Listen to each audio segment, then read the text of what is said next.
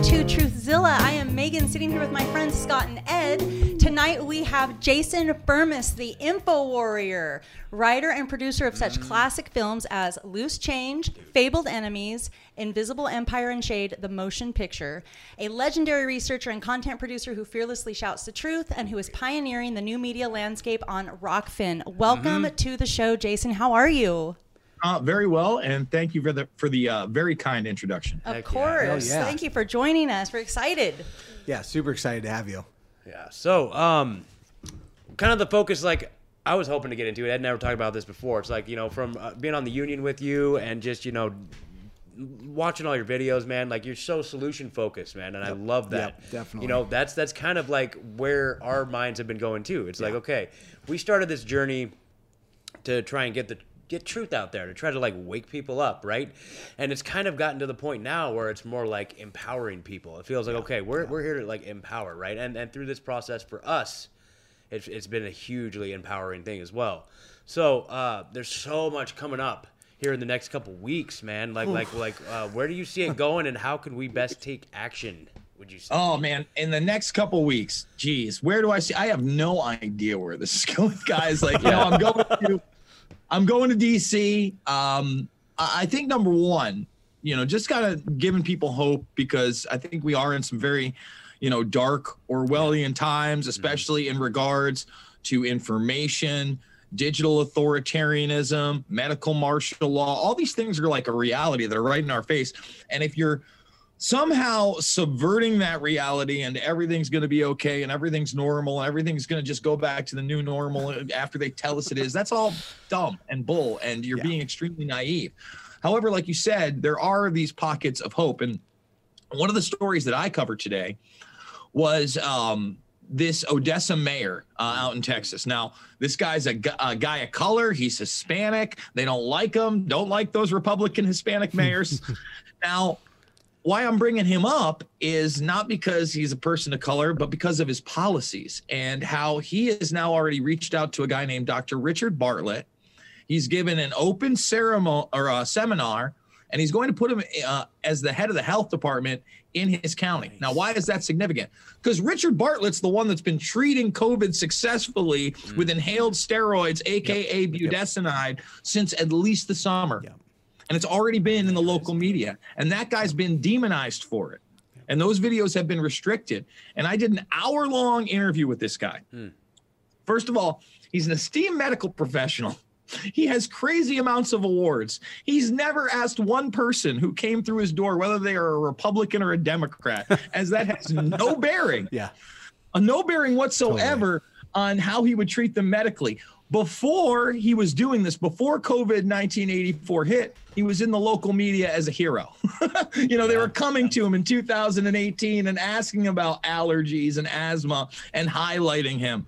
And now this mayor is already being attacked um, in the local media because this is working. You know, he had somebody come off a ventilator over November. He gave he gave me that story. But now again, this newly elected mayor, they're going to attack him. But the pocket of hope is uh, Mayor Javier Joven got in, and he is putting Richard Bartlett, and there will be more uh, lives saved in that county, and that's a reality. And hopefully, more people will pick up on it, no matter how much they try to suppress this information, uh, no matter how many times they try to sell, sell you on the vaccine is the only way out. We now have the first medical professional a week later after taking the vaccine, um, coming up positive for the vaccine. Again, you guys have been on these uh, these Union of the Unwanteds. What do I keep saying? It's not even tested to see if it stops infection. it's not even tested totally. to say it stops the virus, which is Looney Tunes to me. It's Looney Tunes that this is where we're at. When you do have another doctor, Dr. Kory, at Senate hearings, previously talking about uh, steroid treatments, right? And now talking about ivermectin and how he believes it has not a 50%, not a 75, not an 80, not a 90% efficacy rate, but a 100% efficacy rate on stopping infection. Yep. Word for word, the man says if you take ivermectin, you will not get sick. Yep. Yep. That's pretty good stuff for me. That's not front page news anywhere. However, That man is currently treating people. Other doctors are treating people with him. The lie can only last so long, and, and really it's as long as we let it. it it's before sure. we really take these stories and we, we stop letting them marginalize them and we have to utilize technology to amplify them but you guys know yeah. in this digital era of tyranny it's harder and harder because they're quicker and quicker to put a fact check or an outright ban on any type of information that goes against the narrative Hundred percent. It's, it's it's it's the media that's really our enemy in this. Like, let's be clear, because I mean, we had Dr. Scott Atlas uh, come into the White House, and, and he was saying all the right things. Like every time he spoke, I was like, this guy's speaking my language. But th- now he's he's leaving, right? Like, and the the media every time he said anything, they suppressed it. I, I, mean, we've seen this. There's been so many medical professionals that have spoken out against this thing. I mean, the frontline doctors. I mean, the frontline doctors came out. That like a million people saw it, and they pulled it down the first day. Mm-hmm. So, um, I mean, Dr. Zelenko, uh, he's been treating people with uh, hydroxychloroquine for how many months now? He has almost 100% success rate as well. And, uh, you know, it's the and, media. And let's speak about the hydroxy really quickly because I think it's really important, especially to your point on the media. Sure. Now, the only time that you had a media story out there uh, about treatment yep. for this outside of this narrative that it's going to take a vaccine and lockdowns was when they were demonizing the president yep. for daring to say that hydroxychloroquine might work as a prophylactic or a treatment. They've really not put any other studies on the front page of the news. And what did they do? They put that Lancet study out. What didn't they do? They never put the retraction yeah, exactly. that we're looking at right here. That never happens. That never happened. Yeah. So this was front page news when it spoke their language and they could associate it with the president saying, go drink bleach or inject yourself with disinfectants. Mm-hmm. Ha ha ha ha ha. Yeah. But clearly, if you can read at a fourth grade level, in the second paragraph, yeah. it says, Our independent peer reviewers informed, informed us that Surgisphere would not transfer the full data set client contracts, and the full ISO audit report to their servers for analysis. They wouldn't give up the data set at all. So, in other words, just them publishing it with it at, without it actually being peer reviewed should have been a big scandal. Sure. The retraction should have been a bigger scandal. Yeah.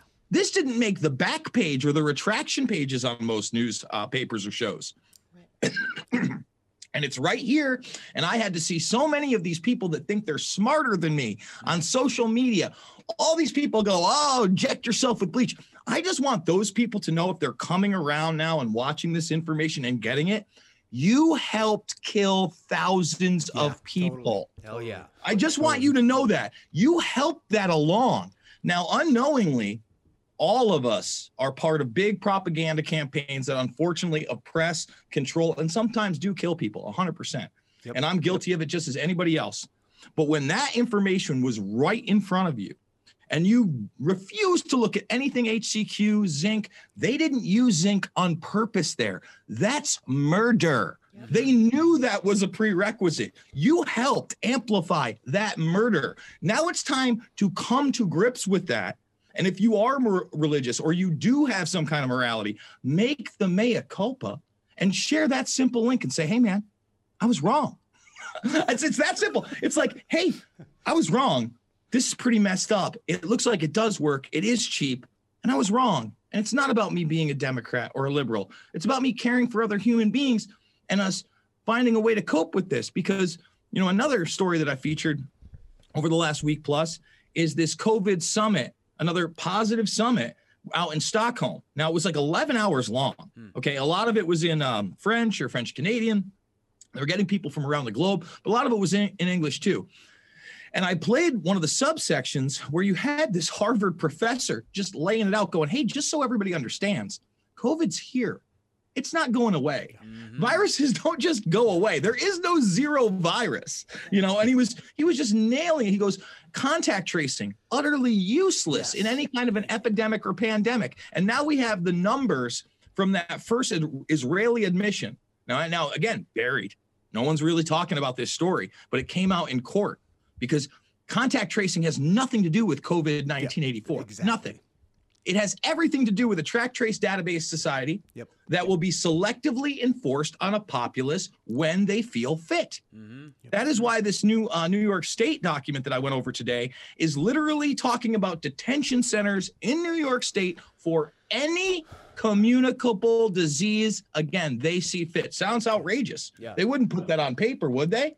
Well, actually, they would, and they did. And anybody can look it up. It's right here. So this is uh, Assembly Bill A416. And uh, for people to to look at this, well, let me let me find the. Let's just bring it up again. A416. Sorry, guys. See now I'm not prepared. great. Oh, you're, Perfect. yeah, we love This it, is man. it. I mean, but essentially, what the, you know, what what we're saying when they can do this. I mean, th- we know with the PCR test, they can scale this thing up and down as as they want to say who is sick and who's not. So they can they can select who they want to put in those camps. Absolutely. Well, absolutely. And, and again, this is it. It's been pre-filed. Okay, so that's why it says January 6th. Anybody can go here. This is on the legislation page. And it- it is literally in the beginning of this. The removal and detention of cases, contacts, and carriers. So that's really big right there. So now you don't have to be a proven case of anything. You just have to be around a proven case or subjected to be a carrier, okay, who are or may be a danger to public health other orders. The provisions of this selection may, uh, shall be utilized in the event of the governor declares a state of a health emergency due to an epidemic, not a pandemic, of any communicable disease. Now, in this same four page subsection, they talk about forced inoculations once you get there. They talk about radiation poisoning as well, in case there's some kind of a dirty bomb or some kind of an attack. All of a sudden, you're in the radius and they declare an emergency, you get quarantined like a mother trucker and not know it. And they're putting this on paper now, today, just like they were preparing you over the summer for mandatory vaccinations and moving the goalpost. And right now, folks, again, Christmas Day, oh, we're pondering it. You're not mm-hmm. pondering anything. You're preparing everybody for it. Yeah. Totally. All right. That's why the New York State Bar Association put it on paper in June. That's why you said the Constitution failed us. That's why you said it, it's for the entire country. And that's why you said, oh, don't worry, it's 70% on the vaccines and herd immunity. Not 80, anymore. Now it's 90. Not anymore. The Fauci's moved the goal been 90%. yeah. So now you're telling me you expect out of 20 million people in New York State, probably about 19 million, because they actually might lose a uh, House seat because so many people have left. That's how many people have left New York. They could lose a, a seat in Congress. You know, I being one of those people. Absolutely. That means literally you need in the state of New York alone 18 million people to take that vaccination. I promise you, there are as many zombies are there there are in that state. There ain't 18 million of them. There are not 18 million. so that brings up quite a conundrum. Where are we going from here? Yeah.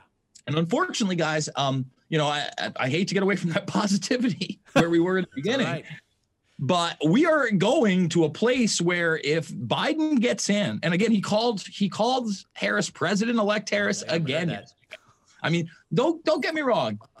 Joe's not all there, but he he knows the score that he's a placeholder. There's no he has no illusions that he's wearing like a king's crown and gonna go around in a bathrobe and his subjects. He he knows what he's there for. totally. Like this is his last hurrah, you know.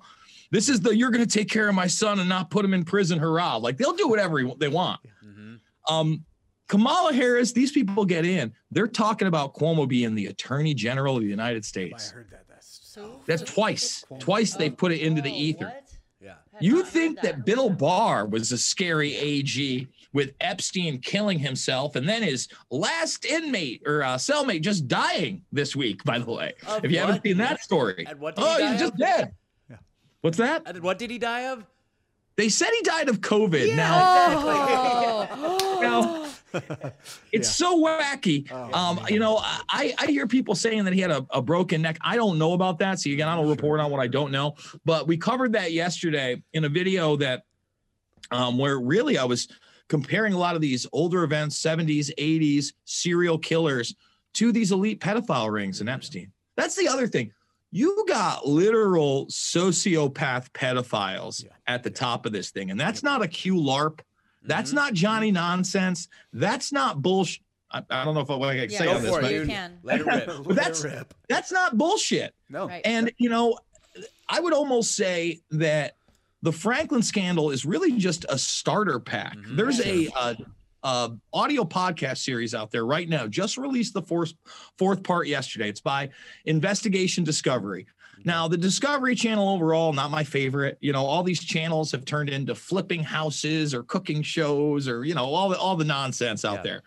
But Investigation Discovery, aside from like the you know the cheesy true crime neighbor stuff that you know people get into did an excellent piece Wow, on okay. jeffrey epstein i mean over the top excellent compared to everything else in the mainstream media. Brought up the fact that he could have been mossad cia intelligence connections possible arms dealing talked about um, ghislaine maxwell's father robert maxwell stuff you didn't see anywhere else. Three part uh, series.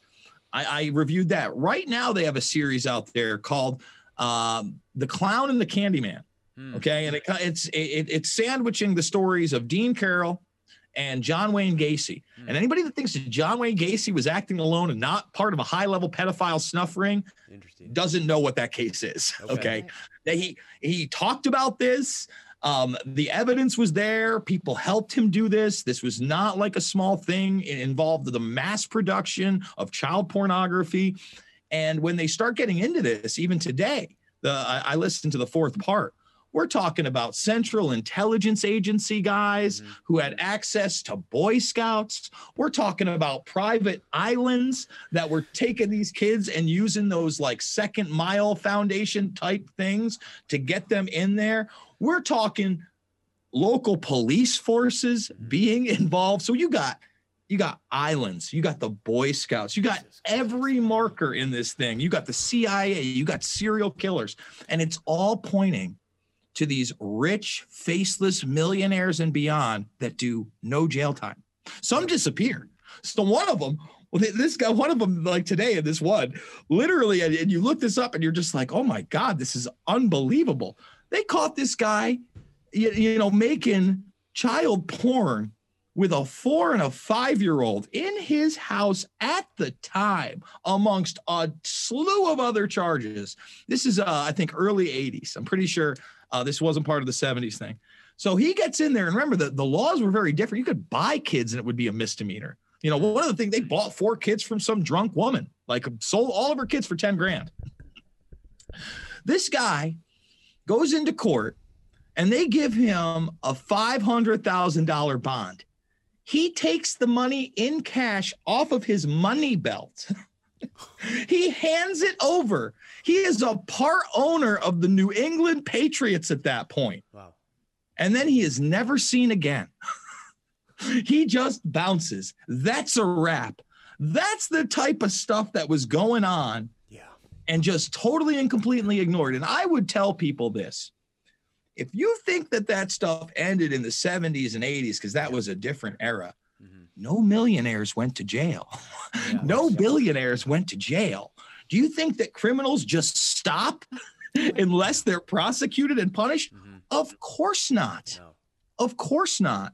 So Just get y- better. you know that's why I stick to what I can prove, and, and you know I've moved that into these modern day monsters, whether they be guys like Ed Murray, the uh, the uh, Seattle mayor, or Dennis Hastert, the former Speaker of the House, or Anthony Weiner. You keep it in the realm of reality and what you can prove. It seems so unreal. You don't need the unnecessary Yeah, Q garbage Yeah. that just poisons everything. You don't need the Frazzledrip. You don't need Hillary Clinton wearing skin faces with human Huma Abedin. Yeah. Trust me. These these torture things, they were real. Yeah. They were as real as it gets, man. Yeah. Absolutely. One of the things, like I, I did a wrote a piece earlier, uh, not too long ago, about the Finders cult, for example, and one of the more interesting part, parts about that is like, and, and and maybe I haven't checked recently, but at the time I wrote it, you know, you go and you look for a Wikipedia page on it. There's not even a Wikipedia page for it.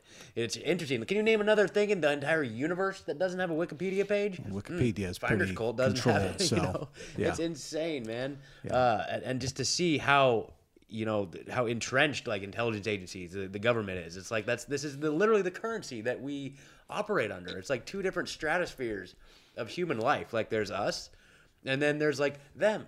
And it seems like you know seems like you don't get elevated into that position unless you are willing to play that game. It seems like, you know, I don't know. it's it's almost it. I'll say this. Number one, especially when you're getting into those upper echelons of power where you are interacting uh, with and on behalf of the predator class, they like to have something on you for sure. Yeah. They'll, they'll let the, they they want to see if they can get you addicted to a certain drug, or you know maybe get you to cheat on your wife, or you know if that stuff doesn't even matter and you know you're already doing that kind of stuff anyway. Let's see how far we can take it to something that will embarrass you. And then you just have the power trippers, man. The people that are just kind of born into pri- privilege, not so much like the social climbers, like the Bushes. You know, you look at the Bush family, yeah, they were well off, but it wasn't until, um, you know, George uh, H.W. Bush's father, Prescott, married into Skull and Bones. That's where he gets into Averell Harriman Bank. And that's where the real filth starts. Like, yeah, you know, they may get you at that, you know, um, Yale Skull and Bones level. And they're like, they just see potential in you like oh you're a smart guy or you have a good family or whatever you're the right kind of sociopath for it you mm-hmm. might help out later but some of these people that are born into it like the royal family like do you think that prince andrew I I don't know that Prince Andrew does even remember Virginia Giuffre Roberts, mm-hmm. right? Mm-hmm. That's probably like one of 10,000 little girls that guy's had. Sure. He, he's a royal. Like he's had everything and anything given to him. And then you get into like Prince Charles himself, right? Th- There are reports out there he was considering having Jimmy Savile be his his godfather for for William. Like that that blows your mind, right? But then you think, man, that guy had, you know, all access, meaning MI5 and MI6 knew exactly what he was up to, to the Buckingham Palace, to the BBC. Now you're now you're integrating royalty with media, mm-hmm. right? And he was doing some of the most horrific horrific things, not only to children, Yeah. but women in hospices and allegedly corpses. Mm-hmm. You couldn't get more taboo and sick and and beyond fucking weird than that. Yeah. Mm-hmm. And he's got all access. Totally. You know, you, Lord Mountbatten. So I I think that yeah, they compromise a lot of these guys. I think that a lot of these guys are born into such, such privilege that maybe they do need something more and more to get off to every once in a while or for that thrill. Yeah. But unfortunately, I think a lot of it is generational mm. because they are just totally born into it. And, I'm, you know, not everybody is into kids. You know, I don't, I, I, I can't believe that. I just, I refuse to believe that everybody that has a nice position or whatever is into kids. But you'll find them in, uh, in the craziest of places. And and you listen to this podcast, The Clown and the Candyman. They talk about how it, it was basically a service for these people. It was like a holiday and a vacation. And they specifically in this last one talk about how pedophiles in particular are different from every other type of criminal. And and and why is that? And it's because when you sit down with somebody and they rob the house, usually when you get them to confess, they sit down, they go, "Yeah, yeah, I robbed that house. It was wrong. You know, I I, I shouldn't have done it." When you're raping kids, nope, not not even not even a little bit. All these guys truly believe it is okay to be with these children and justify it mm-hmm. on every single level. That- and that's what blows the mind of these co- other than the fact that they have a multitude of evidence against all these other people and they're constantly protected. But that these people do not think they're doing something wrong. They don't.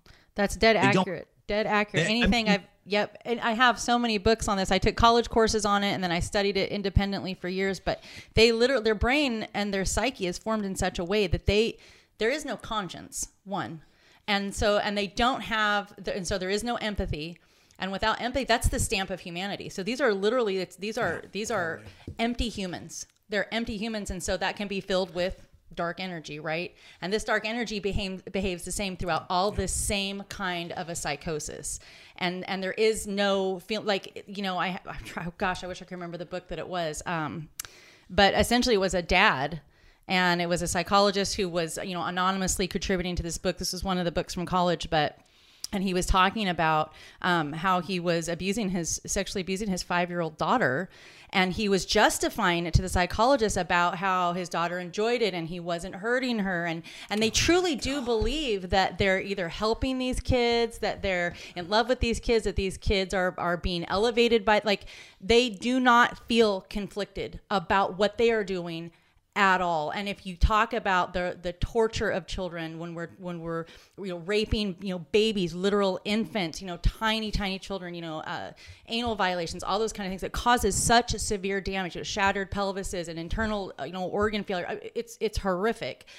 And and they literally you don't do that you don't do that and then maybe later you're like oh i kind of feel guilty. You don't watch somebody suffering literally almost and up to death literally in torture and then feel conflicted. They are not conflicted at all. Yeah. at all. And it's not just the guy in the trench coat and that's been like the hugest probably number one argument i've had throughout my adult life has been trying to get like other families or girlfriends, you know, people with kids, you know, when they're just let their kids younger and younger and younger, you know, just they're just going to walk to the store, they're just going to walk here, they're just going to drop them off here. And I'm like, you don't understand. Like, let me help you understand what's out there because it's not the neighborhood watch guy in the trench coat.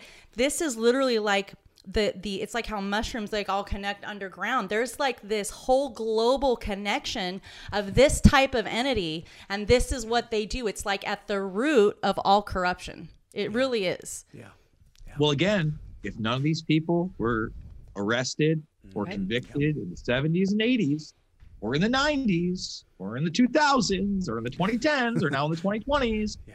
Yeah. what do you think is happening? Like you just said, when you're able to do that to another human being, and you have power over a multitude of other human beings, can you imagine what the sociopathic behavior is? And again, speaking to that point of you don't know what they look like, that is another great point that the police in this fourth podcast say. He goes, listen, no, no, no. He goes, you don't know what these people look like. He goes, it's it runs the gamut. You have no idea. I mean, these are chameleons. You know, that some of these people have families. Like, yep. you know, that you would never suspect them at all. Not even a little bit of these things. And it, he goes, it was mind blowing to me.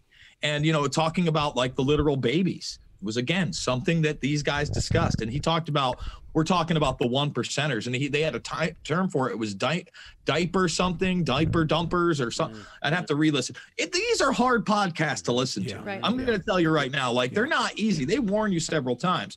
Uh, but what i really do like about it is yeah they're talking about not only the epstein similarities but they're talking about the intelligence connections and they're talking about a lot of these faceless millionaires and beyond. And then they're naming some of those millionaires and beyond, um, as well as the institutions that they set forth and the scams that they were running. I mean, at, at one point, you know, they even akin it to terrorist sleeper cells of these things. And, and yeah. you know, you talked, uh, you know, I'm, I'm, I don't want to ruin too much of it because it is so fascinating but you talk about solutions and yeah. you know trying to fight this thing and I, and I truly believe if there's two things that exist in this universe because i'm not a religious guy i don't like to tell people what to believe but good and evil to me exist yep. Mm-hmm. and however those things are are balanced off i don't know whether it's fate or destiny or whatever but the way in particular um, this Boy Scout story. And anybody, I think it's Troop 137. So anybody wants to look this up, you know, they'll say like 20 plus cases. When you start getting into it, we're talking about hundreds, if not thousands of cases. All right. But the way this thing broke is back in the day, you didn't really have a choice but to take film, okay, and then have to send it off to a processing plant. So it was only, and, and, these people didn't skim through it. It wasn't like you'd send it to like a, you know, like a CVS and they do it right there and they go through the pictures and they give it through. You know, they would process it and it would get there. So it was basically on a conveyor belt all the time. A conveyor belt stopped. a conveyor belt literally stopped and froze. And one of the people that was picking the film off while they were fixing the conveyor belt found that, mm. found the CP that they were filming. Shit gets crazier than that. So then during this investigation, and, and and this is what gives me hope, man. That you know, there's something out there. There is a force that wants this stuff to at least be known, at least yes. part of the historical record. Give us the tools to fight it. One of these absolute sicko criminals decides, oh my God, they're coming for me, and he takes a ton of not only pictures but films and paperwork because all these guys are hoarders. They all want trophies of everything, yeah. like some of the sickest, weirdest stuff. But then they also want, you know, letters to one another about how they did it and their code words. And it's very hard for them to get away from it. So this guy pulls up to a bridge, takes a bag of this stuff, and tosses it off a bridge into the river. Probably never to be seen again. 99,999 times out of a million, right? It ends up landing on a lily pad that somehow supports it. Oh, shit. Yeah. And the next morning, one of the policeman's policeman friends from another district is out fishing with his son. And they're bored, and the son loops this bag in that's on a lily pad. And the father opens it up and sees all this stuff and says, Hey, man, I think this is part of your investigation. and he, from that, they got dozens of other leads. Wow. And I mean, That's when you hear something like that, you're Yeah, like blown yeah. away. But then uh, on the flip to that, when they're talking about, um, because it, again, you're in the 70s and 80s, and they're and the feds don't want to touch this. So when they're contacting different uh, law enforcement locally, some of them are just they never hear from them again.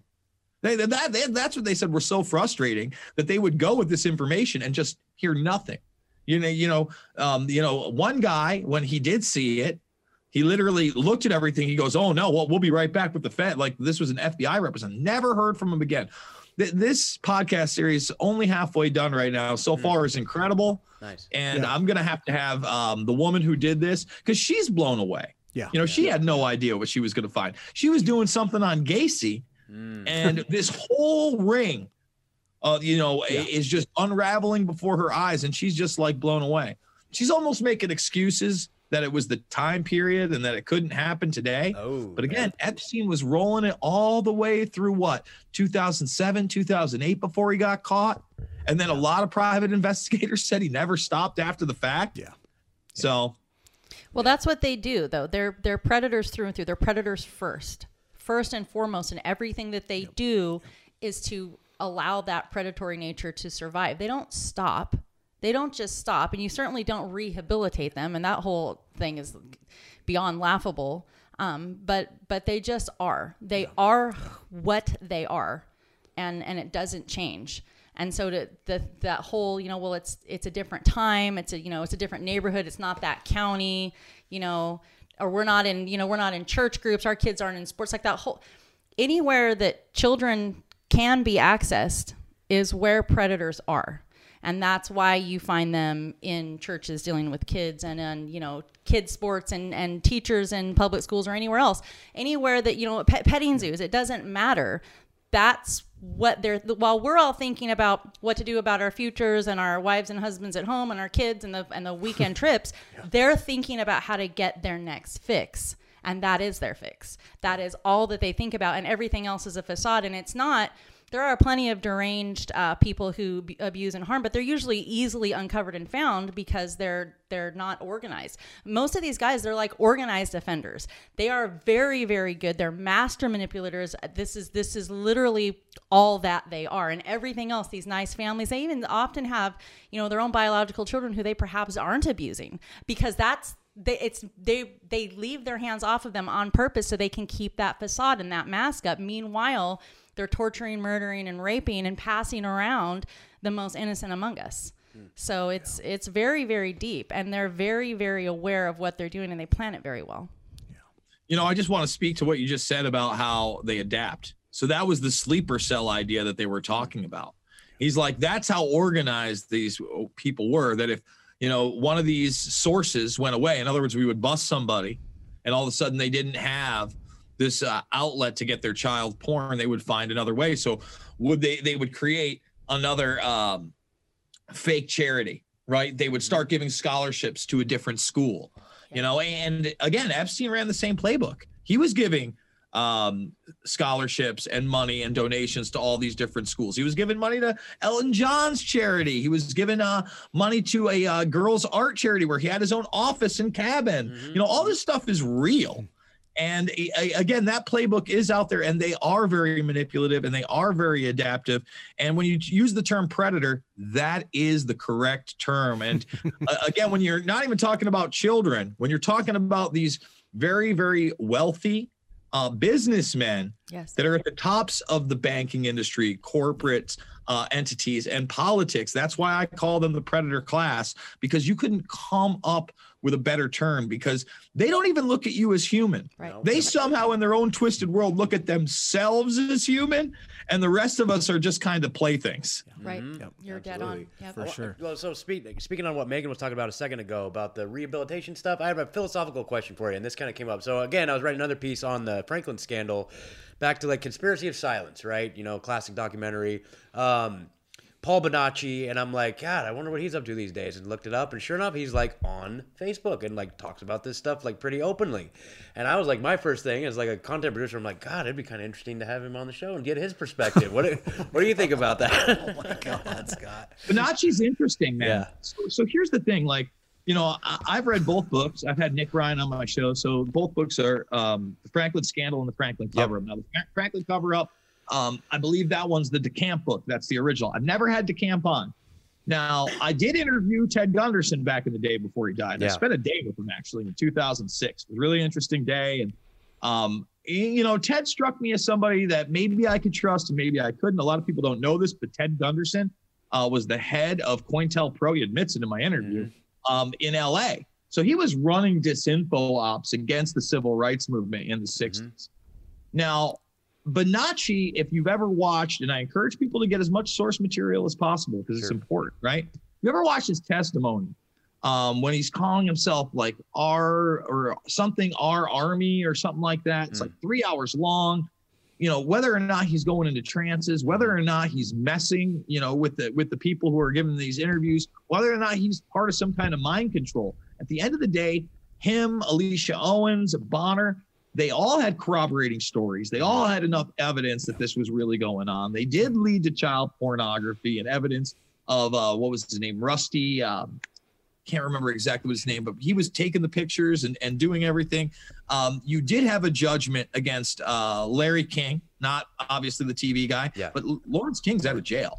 You know, I had somebody contact me over a decade ago about where he lived and where he worked, and I honestly didn't want to touch it. Yeah. I, I was I, I was I was a little bit worried about it. Yeah. I, Bonacci also Gunderson, Bonacci, and DeCamp at one time were living rather close to each other, and I think DeCamp also may still live close to Bonacci. Um, you know, for the people that don't know what you know the story behind this, you know, he was a call boy basically. You know, and he was used to recruit other boys, and this was going on. He talked about White House tours, you name it. He talked about drug trafficking, where they were using again these private jets to, um, you know, eliminate security and run drugs for these people. He talked about a lot of things, snuff, you name it. Mhm. I know something happened to Paul Bonacci. okay. How much of it? Again, it almost, and I, I hate to conflate the two because there's so much factual evidence regarding the Franklin scandal. It's that same time period when um, Barney Frank, a congressman, gets caught running uh, that underage brothel. And a lot of people go, oh, that was just a male brothel. No, the laws in D.C you could be 15 and willing. Okay. Gottlieb was like, you know, a teenager when he was working for him. He talked about teenage boys and you talk about how you don't know what these people look like. Well, it also involved uh, the vice principal over at Chevy Chase, either elementary or middle school. Anybody can look that up. Same time period, all this stuff's happening. I, you know, I, I almost liken it to the Montauk Project, right?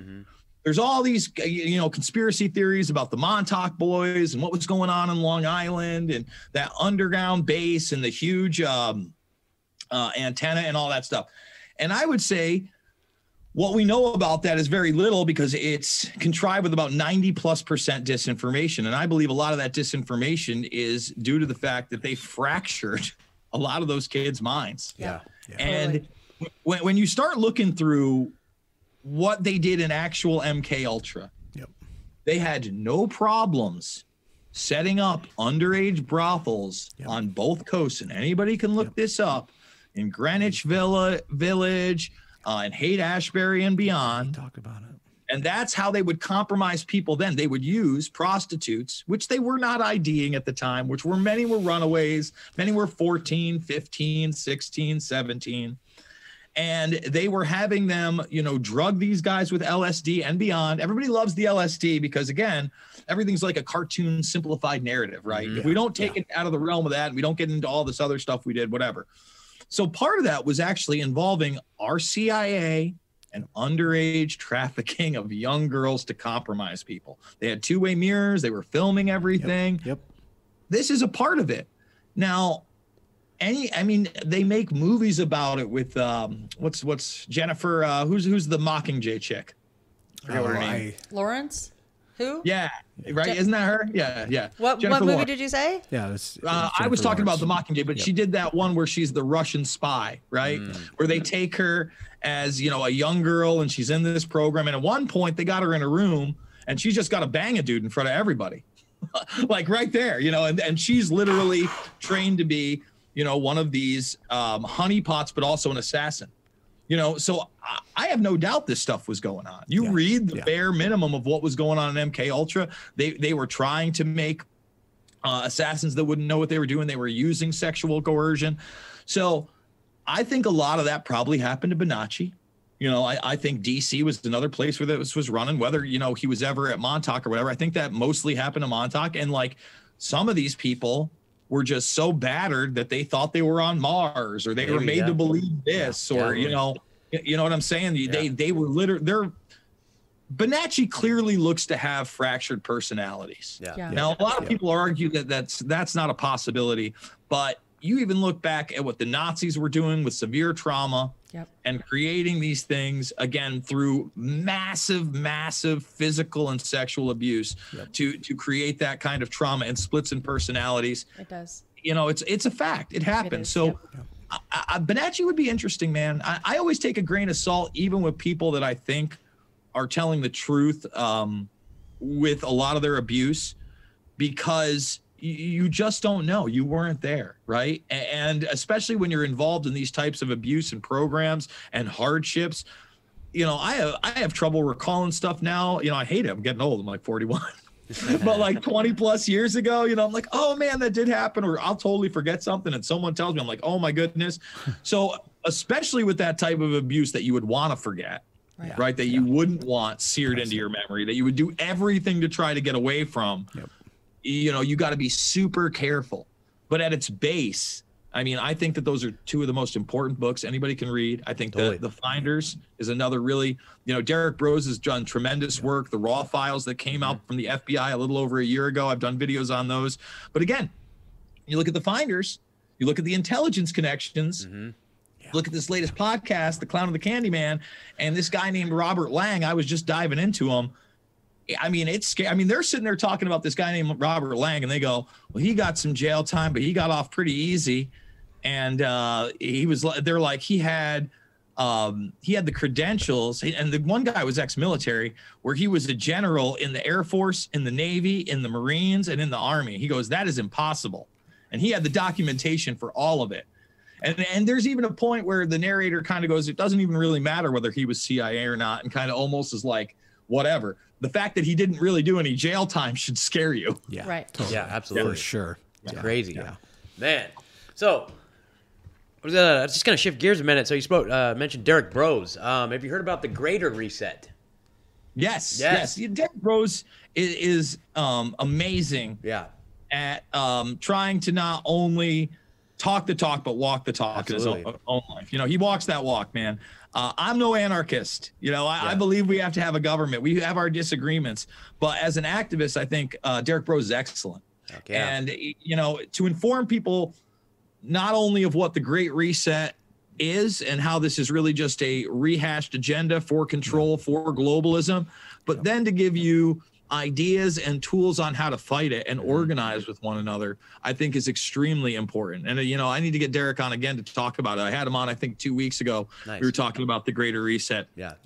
But Derrick, again, man, he's been around for a long time For sure. Yep. and uh, we need more more people like him that are that are willing to hit the road, that are willing to put these things out there, that aren't scared of being deplatformed. You know, he he got kicked off of YouTube. Yep. Absolutely. You know, I I mean, I hope that I'm not going to get kicked off of YouTube, but every day it's it's it's a roll of the dice. Absolutely. Yeah, for Yeah, sure. yeah. Feel for ya. sure. Feel ya. Yeah, he's we, that's kind of been the road we've been taking. You know, we've been kind of motivated into action. Started our own little freedom cell here in the Eugene area. Where we got our first meetup here in a couple weeks, and we've already got a big little group of people. And so we're pretty excited about that. But yeah, anybody that hasn't heard the Greater Reset, you guys that are listening, it's uh, greaterreset.org, thegreaterreset.org. Um, they're putting together like a whole, or, or uh, excuse me, yeah, yeah. yeah. Um, putting together a whole list of people, you know, going to speak. I think it's January 25th to the 29th. We've got Dr. Shiva, James Corbett, um, you know, John Nice. Bush, uh, Salvia Gorst. Anyway, it's badass, you guys. Like, I'm, I'm definitely gonna. And then they're, they're uh, encouraging people to organize little watch parties. It's gonna be uh, put out live stream. Um, I guess what he was saying, like, and I didn't catch this. Maybe you know about it. Like, he was saying like the same time that they're rolling out the Great Reset, like the actual Great Reset is like the World Economic Forum having like a get together at the same time. It sounded like they were trying to like Coordinate. coordinate or something like that. What, what were the dates again? Or isn't it in the beginning of January? I think it said January 25th to the 29th. 25th to the 29th. Yes, I think that is when uh, Davos is Davos, supposedly that's what I was having. curious about. Yeah. Yeah, yeah, having their like. I'm not sure whether they're having anything in person, but I know that they're going to have some kind of virtual meeting. Ah. and we've seen a lot of these things go virtual. Yeah. Yeah. And and you know, I just had a really interesting conversation with uh, Tony Gosling. Tony Gosling, he does a, a radio show out in the UK, out in Britain. Uh, former BBC guy, worked for them for years. And you know, he did a great uh, piece of research on how many Bilderberg attendees and steering members are involved in this whole COVID nineteen thing. He literally listed off well over a dozen of people. You know, we focused obviously on guys like Thiel and Schwab and others. Uh, I mean, he was boom, boom, boom, boom, boom. He's like so many of these people that have been there really in like the last five years too. We're talking about 2015 on have put been put into key positions in this. So we talked for over an hour. I think that's uh, you know well worth it. I'd love to see him on the, the uh, Greater Reset stream. I may be on the Greater Reset stream. Heck yeah. Um, who knows if I'm going to be on the road or not? You know, I'm about to go back to DC again. I'm not Yeah. flying anywhere. Um, so there's a lot of driving involved. Yeah. And I'm hoping this documentary project's going to go through. You know, I think it's important. And, um, you know, it, I haven't put out a documentary film in seven years. Yeah. So yeah. it'd be great to do one. Yeah, dude. Uh, I loved your last little footage that you had on the last time you went there. Like, do you, are you guys planning? Are you meeting up with anybody there? Or like, you got any big, uh, anything on the agenda? So Action for Assange, Steve Yeah. from Sloan Tuesday, they're all going to be there. They might be there before me. I'm not sure. I know that the Convo Couch is also going to be there. I'm going to be trying to meet up with them and at least do an interview there. Tim Pool is supposedly broadcasting somewhere during this whole thing. I've never met Tim, um, but I got an invite Monday night. I'd already, I was already home. I left Sunday night and I drove right through. But I got an invite on the show on Monday night. Had I still been in DC, because Rudkowski, who Yeah. I've worked with in the past from We Are Change, had happened to be there. So I'm, I, I mean, I'm not, you know, super optimistic that I'll get on that show, but I would like to talk to Tim. I, I'd actually like to interview Tim, not for just my show, but for this documentary project. Sure, Absolutely. Um, you know, obviously Jonesy's going to be out there. Who knows? I, you know, interacted very little with Alex Jones last time, but Yeah. we, we talked really quick. Uh, Rob Dew, I've been talking with back and forth. We we intend to have a beer or two. Uh, Kara Castronuova, she's an activist out of New York uh, City, and she lives out in Long Island. She, I met her through anti-lockdown stuff. Nice. She's an ex uh, Golden Gloves boxing champion. She was great. She's going to be there again. And then um, this mainline, I, I wouldn't call her mainline. She, you know, she's she's into the Trump. You know, she's like Yeah. she got a little too much hopium on there, but you know, it was funny because I'm I'm sitting there talking to her. She does an interview with me. She's got, you know, she's a cute girl, and let's be honest, I could be prettier. It's tough for me to get like subscribers. So she just started like seven months ago. She got almost eighty thousand subscribers and two strikes on YouTube. Right? Yeah. I'm like, I've been on there for 13 years and no strikes and I've got no gain or whatever. But we're talking and like when we get just a little bit down the way, you know, I don't like to throw shade, you know, at other people, especially for their beliefs or one whatnot. But one of the fucking people I cannot stand in this whole thing is David Wilcock. There's probably not a worse person out there, and she throws out David Wilcock's name, and I'm just like, oh. Oh, he's the goddamn worst. I mean, he's literally the secret sources, aliens, everything. Project Montauk Boys, fucking Johnny Nonsense King. So you know, I, I had a I had a great conversation with her for like an hour that went on her Patreon that I threw up over on Rokfin. Yeah. She's gonna be there. Um, and then I would assume a lot of other people. Uh, Kristen Harris, I think he's going to be there. He's the Rundown Live. I did I did shows with him. I ran into Justin Wallace last time. I know Ford Fischer's going to be in the house. Uh, I'm encouraging anybody to get out there. I'll, Oh, yeah. I'll tell you what, it feels good to be there. Yeah, Uh, you know, I I went there, I had bad back. You know, I was bitching about my back, probably on the Union uh, Unwanted, all that other stuff. This forces you to walk a lot. Yeah. Sure.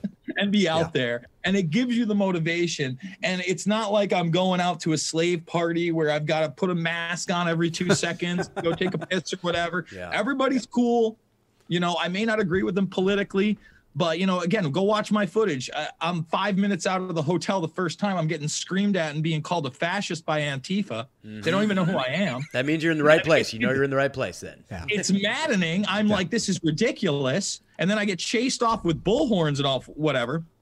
And then 10 minutes later, I'm down the street and it's a bunch of hugs and beer and Yeah. people, you know, being real nice to me. No one approaching me because I have a camera. And it's just like, which vibe do I want to be a part of? Yeah. Absolutely. Which people can I reach? Yeah. You know, I try to have a conversation with these other people. I said, hey, you take the mask off and have a conversation. Instead, I just get surrounded and approached, and everybody wants to leave their mask on like I'm some kind of a disease. I don't know how much of a, a talk we can have. Yep. If you literally think the guy in a $12, probably Taiwanese made Captain America Marvel jacket that I was wearing is a, is the fascist you need to worry about. You know, it wasn't like I was LARPing in Proud Boys gear or any Yeah. of that or wearing a Trump thing. My, bro- my my buddy, and you go watch it. I mean, he looked like an extra from Indiana Jones in the 80s. so it's not like we looked like, you know, we were some kind of hardcore right wingers. It, it literally doesn't take 30 seconds for me to start getting screamed at and Oh, being yeah. called a fascist. It's nuts. It's nuts. Absolutely That's crazy. So, That's in crazy. lieu of us being able, like those of us, a lot of us can't make it out, you know, for whatever reason. What can we do locally? What can we do locally? What's the, what's what's the? I'm what's pushing the command? great resistance still. Yeah. I, I still think that no matter what happens here, and again, that's another reason I'm going to connect with people here, because at, at some point, I think people are going to have to realize that Mike Pence ain't going to save you, just like Bill Barr wasn't going to Yep. save you. I think they are installing this guy. I think Biden is getting in no matter what. Yeah. Yeah. I think about the election or the evidence.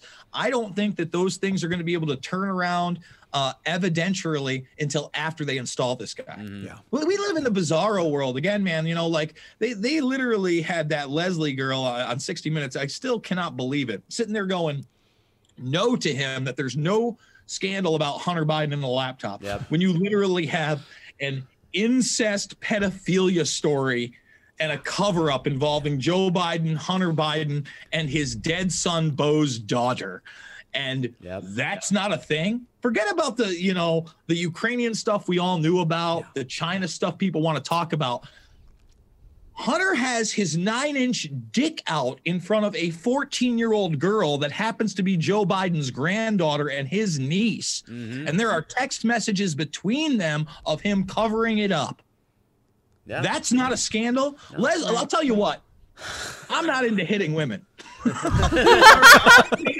right now, I don't want to endorse a backhand. but if I was the president of the United States and I brought up that laptop and you went, no, no, that's not re in my face. Now, first, I would say what I just said there, okay, to all of you. And if I got that no again, I might have to break the pimp slap knuckles the fuck. I'm just saying. Yeah. I don't, I'm not totally calling for any violence, but literally, if you're telling me no, and it's on a political scandal you already hmm. tried to impeach me for, and I had to have Alan Dershowitz as my lawyer. Oh. Okay, that, oh. that cuts a little deep. You know, you don't want you don't want to buy into a lot of the China propaganda and stuff. Okay, fine. We're talking about incest pedophilia scandals, Yeah.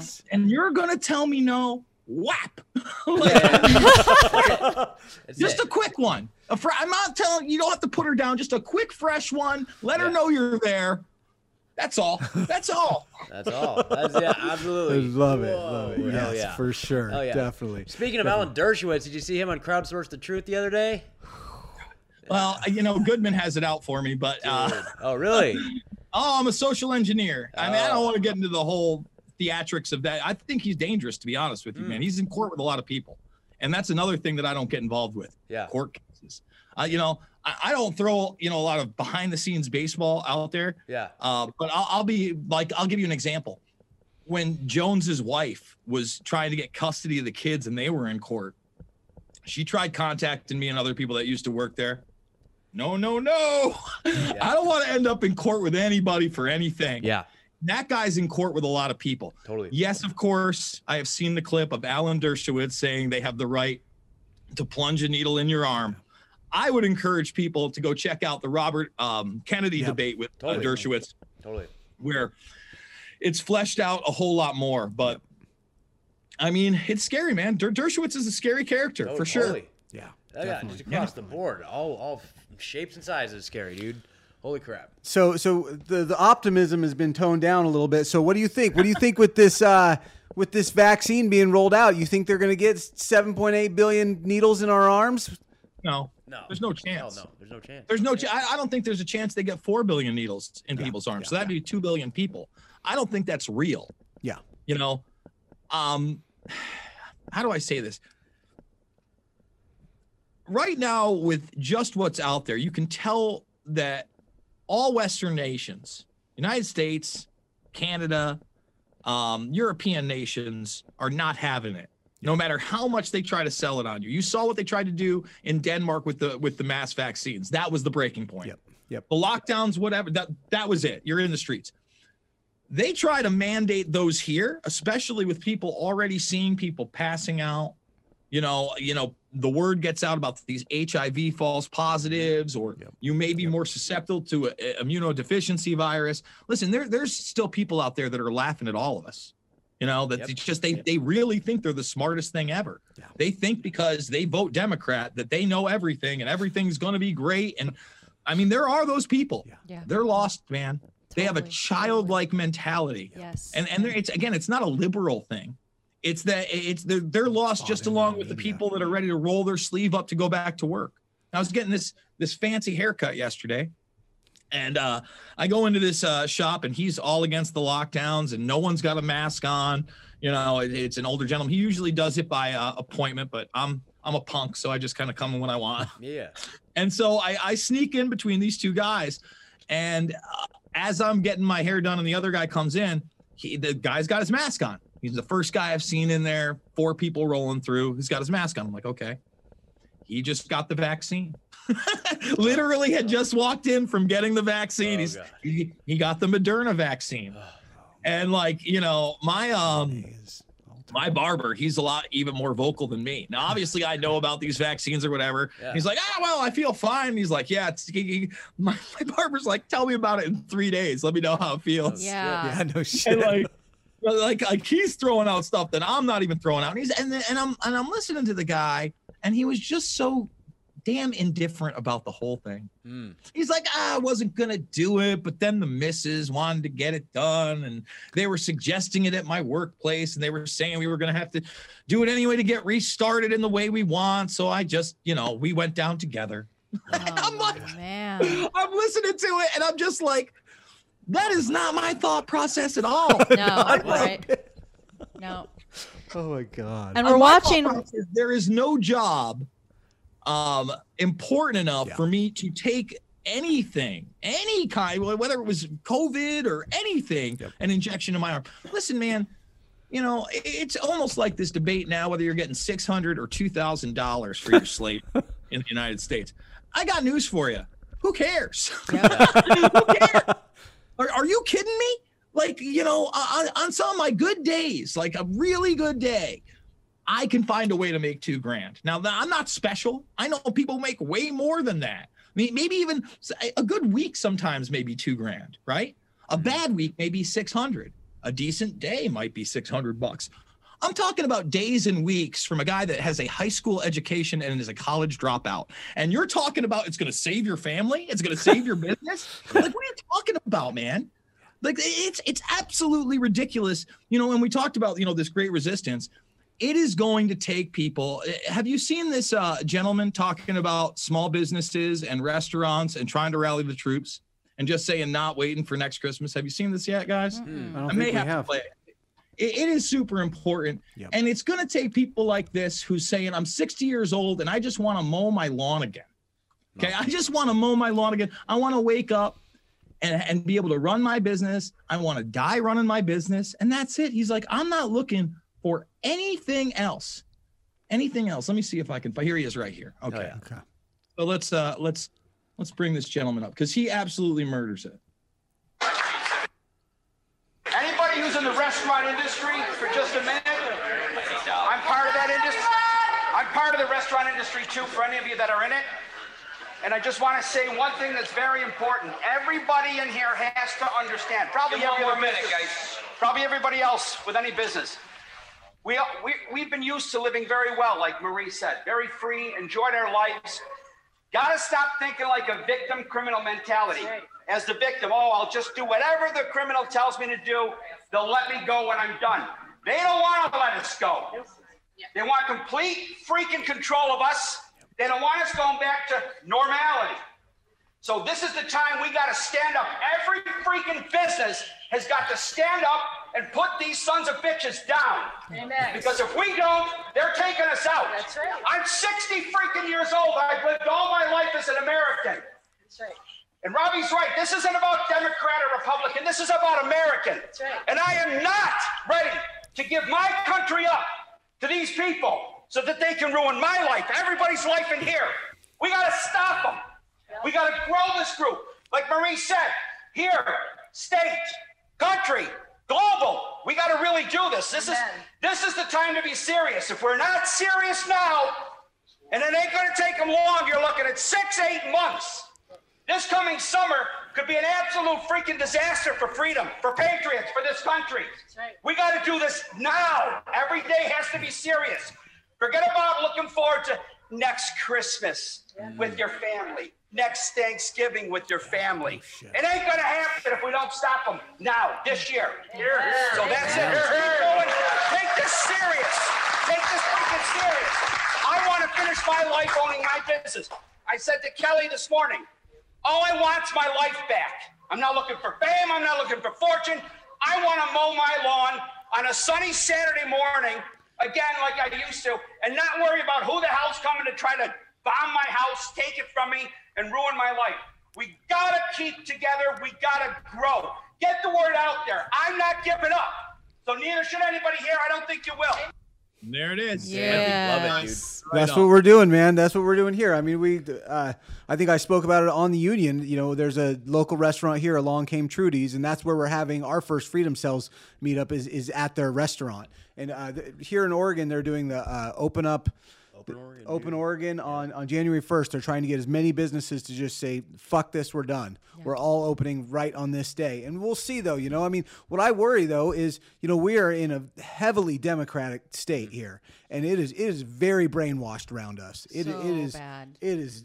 It's deep. It's bad, and uh, I, I know. Looking, talking to you, I mean, you moved out of New York, and New York's been just slaughtered. I mean, that's one of the worst places ever, and it, which is disgusting. So, you know, can, can we move away from this thing? Are we going to be able to stop it? I mean, that's kind of the questions we're we're every week we're trying to figure out. We're we're looking at like-minded people grouping up, you know, freedom cells, but we're also, you know, do we need to stay and fight? Do we need to move off grid? You know, we we talked to somebody who moved to Mexico and started a permaculture uh Shout out to Idiocalypse. yeah, podcast. recently, and and you know that sound kind of appealing right now. Honestly, you know, how do you see this playing out? How bad is it going to get? Well, I want to say this. I think New York is doomed. I just didn't see that anybody was going to be able to fight. You know, and I don't know. I hope I'm wrong, right? Yep. So, am I telling people to move? I'm telling people you're going to have to navigate this situation. Mhm. I don't have a crystal ball, right? So, like, you look at, you know, back in March when I was talking about this, I'd say I got about 90% of it right. You know, the military lockdowns didn't come in the style. I, I said I, I didn't expect liquor stores to be open. Uh, I didn't think, I thought it was going to be more of a national thing. But as far as gutting the middle class, billionaires making more money, medical martial law, Yep. demonizing cash, the push for a vaccine, Yep. all these things are real. you know, um, I, I think tomorrow I may do a show on like everything I know that I got wrong last year because I'm a human being. I get things wrong. Mhm. I didn't think Harvey Weinstein was going to jail. Hmm. Glad I got that one wrong. Wow. I didn't think that Joe Biden would even be the nominee, Yeah. let alone the president of the United States. Oh, And here we here we come. You know what I mean? So I would say this: when you talk about New York, man, you look at these numbers. You literally got the chief, the police commissioner saying, I can't imagine a darker period as killings, killings in New York mm. City, murders went up 41%. Wow. 41%. The nation in my country. This is the most violent year in decades in my country. While they sit there and they tell the poor they're going to come test them door to door in Santa Clara County for COVID, targeting the poor for these race based vaccines, right? You got overdose deaths in San Francisco up 30 plus percent. 30 plus percent. All right. Again, uh, the headline says it all far outpacing COVID deaths. All right. So there is no way, and I want to let people understand and know this, that it is going to be rainbows and sunshine across the country. Yep. Okay. There's going to be some places where it's real, real dark. And unfortunately, the rainbows and sunshine may be just the pockets of resistance that kind of look like nightmares from afar right now because we can't imagine how bad it gets. Yeah. You know, I had a, a local business owner. This guy is naval intelligence uh, for years, a linguist on my program earlier this week. Quite frankly, I hope he's wrong. But he says, you know, I believe that January 21st, no matter what happens, uh, the country is going to look very, very different. And the world's going to start to look very, very different. So I would say that people right now is the time to have an exit plan, to have a movement plan, to, to figure out, wow, if this does go south quick, do I have somewhere where there's a contingency? Yep. You know, Yep. do I know like minded people? Do I know gentlemen like that and other business owners that are going to fight back? You know, again, we started this out with what? A local mayor. Yep. saying we're going to implement these type of help. That's a, that's a positive thing. You got to go for your local mayors your city councilmen your sheriffs in particular. Yeah. you know law enforcement and, and get them on board and say the same thing that guy did because it's 100% correct. Yep. and most of your sheriffs know it's 100% correct. So uh, you know again i don't have a crystal ball but I, I i can look back on what has happened and i can listen to the people that have made that happen and see what their plans are for the rest of us and they ain't great No. No. they ain't great. So, you, you know, I, I'm going to say this. Yeah, we need to fight everywhere we possibly can, but you need to do what's best for you and your family ultimately. And there is going to be, you know, I would ex- I would expect the unexpected and get ready to pivot and turn. I only came, you know, I came out here to Iowa. Don't get me wrong. You know, there was that short lockdown where I was pissed, Yeah. where I thought I was going to lose my MMA gig. It ended up happening. Yeah. They still lock down bars and restaurants till 10. That's over. And, you know, for anybody that's like totally scared or thinks that, you know, we're ruining the country by unlocking, uh, you know, one of the highlights of this last month for me is this weekend. You know, this is one of three bars I was in. okay. No plexiglass, Nice. People smiling, no mask. Hey, wait, what's this? Live music? Oh man. Wow. Now, this wasn't easy to find. I'll be quite honest. Had I, you know, listened to the news and I'd watched the television, I certainly wouldn't have found Iowa.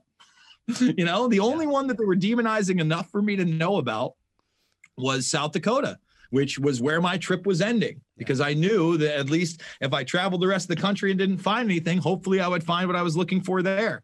And yeah, South Dakota did have a lot more freedom. Missouri had a lot more freedom. You know, people are telling me they're very open in Florida, but you're not seeing that on the news. No. That's just a regular Saturday night.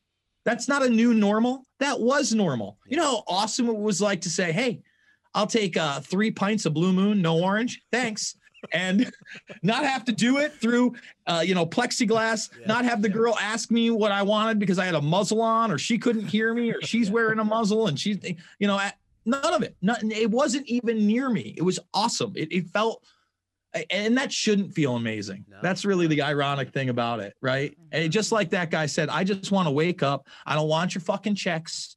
I don't want your UBI. I, I, you know, I don't want your vaccine. I don't want any of that. None of that. Shit. I just want to be able to work and figure it out. And like I said, I came here to Iowa. We'll see what happens. I have a year long rental. You know, the guy wanted two years out of me. Yeah. He wanted a two year lease. And I said, look, man, I got no idea how this is navigating. so I, I go, yeah, I don't know how it's going to go here. I'll sign 12 months, but I don't know that I'm going to be again. Eh, had you told me the same thing, you know, before New Year's Eve that we'd be here, that I'd be living in Iowa. Yeah. Oh, you know, just that fact alone, I would have been like, all right, yeah, Iowa's not on the list. I'm not moving to Iowa, but here we are. That's hilarious, man. Yeah, Yeah. In that's terms of like strategic relocation, like it's you know it comes down to like, is it going to be a society anymore? Are we going to have to literally look for the most uninhabitable and undesirable place to where people aren't going to want to come find us and like serious bug out Yeah, strategies? yeah. Like, I don't know, man. Who knows? It's insane. That's kind of what I think. That's that's where my gut feeling keeps going, and that's not something that's necessarily like right before. So I toy with that. Like, well, yeah, do we stay and fight? Um, I, I the thing that I'm worried. I have you know minor children, and I'm worried about what's going to happen when and if they get hurt. Um, my 18 year old fell skiing a few weeks ago and broke his nose. And uh, against my consent, of course, he still lives at home, but um, he went into uh, the ear, nose, and throat. And in order for them to set his nose, he had to be COVID tested. So this was a huge family war later when I found out. Um, and he's also, you know, leading into the whole COVID pandemic and, and still now he's been in school for EMT training. So he already had it in his mind that he was going to have to receive all of these vaccines. So, you know, kind of like uh, he and his father kind of like accepting of this and then covid's happening and now we didn't uh, immunize our kids at all. I mean i have a, my older kids my oldest daughter's 19 but she was vaccine injured when she was tiny so we never did it again but um, you know, he comes home and he's got this band-aid on his arm, so they gave him a tetanus shot for a break in his nose, rescheduled him to take a COVID test, but I wasn't allowed to drive him because I asked him how he'd be arriving, and he said, Well, I guess I'll take my bike because I'm not in the office with him. So now he's not allowed to have anyone drive him because he has to show up on his bike so they can identify him. So it's this huge, huge big deal. So they set his nose. A week and a half later, we go back as a family to go skiing on Christmas, and we're pretty sure he broke his wrist. Oh God. So now he's an 18 year old boy. He's a big, strapping, you know, football quarterback. He's a wildland firefighter. Okay, so I've done what I can, and everyone has to make the decision. He lives in the house with me, so tr- rest assured, he's definitely heard me talk on these matters pretty extensively. Um, and we're, it seems like like every two weeks we're watching Pandemic Indoctrination. I have new people like, come over, come over. I'll make popcorn. We have to watch this together. Let me let's plant seeds. Um, but I have you know minor children, and so my concern is what happens when and if like I, we were gonna maybe I was gonna maybe take them up and go skiing tomorrow, and now as a parent I'm just like, well, do we just don't do that anymore? Because if they get hurt, I'm gonna say we're not we're not testing my minor children for COVID, and I'm not gonna uh, consent for them to have medical treatment that they're gonna have to be you know vaccinated against this, that, or the other. And I feel that it's coming to that. And so my I guess gut fear is what's gonna happen in the next six months to four years to ten years being the the outline you know goal in you know in my mind for what they're hoping to implement throughout humanity right but really like in the next six months to two years like are we even safe to be you know we're somewhat remote because we're kind of like in the pacific northwest and there's mountains everywhere but we're also still in the middle of a town. We're also in the middle of like you know all, cities all you know accumulated together. So what happens when one of them gets hurt? What happens when we need care? And so in my mm. mind i'm thinking well the best thing to do for uh, for medical freedom is to find like especially these doctors they're pulling their licenses holistic healers you know people who under you know Networking. vitamins minerals you know uh, true healers and get people collected in sort of a breakaway community that we can be outside of Yeah, cities where we're that's not it. being surveilled at every Yeah, corner yeah. through every you know what's it going to be to get groceries in three years are you going to have to show your covid pass to be able to buy dro- Amazon drones are gonna drop it all. Off. yeah so you know i just i don't want that for them and i get so angry because i think you know in my mind i'm like well it's going to be so great you know we're going to build our own society and our own future we're going to plant things in the ground and it's going to be hard work but we're as a family we're going to get through but then i, I kind of think well it still is enslavement because it's like the option that's left Yeah. you know, it's not that it's not like, oh, that was what I was hoping for. Like, I actually have my brother and his wife and their children. They live off grid in Missouri and have for the last almost seven years. So they started off in a tiny little trailer and now they've grown a fully functioning farm, completely self reliant. They don't they have a well, but they have no electricity to the land, anything else, but they have beehives and animals and you know, they thrive and all their kids help work the land and it's great. That's the life they chose. But that's not the life I would be choosing if there were other options on the table and my Yeah. you know that ambivalence is well i don't i don't believe that option is ever going to be on the table again that we're going to have. I mean it literally unless we have simultaneous global revolt and we're overturning and removing these corrupt officials from there, you know oh i'm oh yeah we're i would love to see that happen. They'll happen just sprout up again. Yeah. but but how long do we wait to see if that's going to happen? Because I can't just go to the street by myself. I can't just go marching up to the governor's you know mansion by myself, and it's, and it can't be twenty of us or even a thousand of us. It has to be tens of thousands of us doing it simultaneously. And so, what is the other option? So that's kind of January been my big push is like looking at land outside of Oregon. You know, like Iowa. I think Yeah. we looked at. Um, Idaho. Idaho was a Yep. big one. I know we talked about Mexico a lot, but I'm like, does it really matter if we stay in our country with everything going down? But also, I'm not sure if I'm ready to take minor kids into another country and like what if we can't get back i have grown children here you know it's there's it's so many things to balance It's like you said, like everything. That's like all the fears right there. not to be not to be dark but it's all but- real. It's all real. It's but I- all exactly the things I think we're all thinking of. Re- really, right? I mean, But there's hope in that. I think in that community, in the idea of a breakaway community, because in my mind, it's a it's a scary, it's a small thing, it's it's a hard to reach thing. But but really, what if there's more? I mean, do do I really want to go back to the way it was before? I mean, yeah, to a degree, but I'm now aware of how enslaved we really have been, and this Yeah, slow genocide they've been rolling out against us through all the different means. For all of the decades, it's so clear to me now. I'm like, I, I don't know if I can encourage my kids to stay in college and work for the next 10 years to be a slave to the government so they can pay their taxes. Like maybe working the land and like having animals and having Maybe. community with other, you know, people of like minds or, or just those of us that, that welcome and embrace humanity within one another to have that kind of existence is starting to sound pretty beautiful. Yeah. Ready. I think again, anything is going to be tough work. Yeah. Um, I, I don't know. Jumping the country is going to be the right idea because obviously this is a global phenomenon that we're Right. dealing with um, right now. Um, I, you know, as far as man, eh, when you talk about a time frame, what's going to look like in six months? Again, eh, that's a great question. Or a year or two years? Are we going to need a COVID pass, et cetera? I'd say this: just like it's not encouraging to you that your son is ready to do this, you know, career thing and just roll up his sleeve for whatever they take. And believe me, I was 18 once too. I, I remember the I the last time I took a shot was right before I went to college, and I took that tetanus shot, and I no fear, just poop a doo. You know, I'm a healthy young man. Go nuts, whatever. You know, I I you know this is all pre 9/11, so I'm not looking into anything more than maybe JFK, some UFO stuff, and mm-hmm. some MK Ultra. You know, so maybe you know my my idea of you know marginally evil, not totally crazy evil. Right. but now we're there. And you know for you it's your son doing this stuff. For me it's my buddy at home who didn't have a job and decided to go start working at the local hospital as a slave wrangler he's the guy mm-hmm. at the door with the with the little he you know the, the ah. gun. He has no medical training whatsoever. He sits there at four to six hour shifts and he's the boop guy. He's the hero from amazon commercials. Yeah. and i'm just like dude like he told me he had that job and i'm like you disgust me. Yeah. He's like, but Bermas, I need to work and I need to pay my rent. And I go, I know you do. You make me sick. I, Yeah. I'm like, I, you know, I love you to death, but there's just no way that I could justify this or encourage this, or even if you have to pay your bills, think that this is okay. You can find another job. This is literally one of the most terrible things that you could possibly be doing. Yes. Please stop doing it. Yes. And he's just like, yeah, I mean, and, and the skill level on that zero, again, that's a training job. You know, that's a that's a training you to be a slave and then mm-hmm. other mm-hmm. people to acquiesce to the slave wranglers. Yes. Absolutely. That's the training for the contact tracing that we were talking about before that is totally insufficient. Again, 13.5%.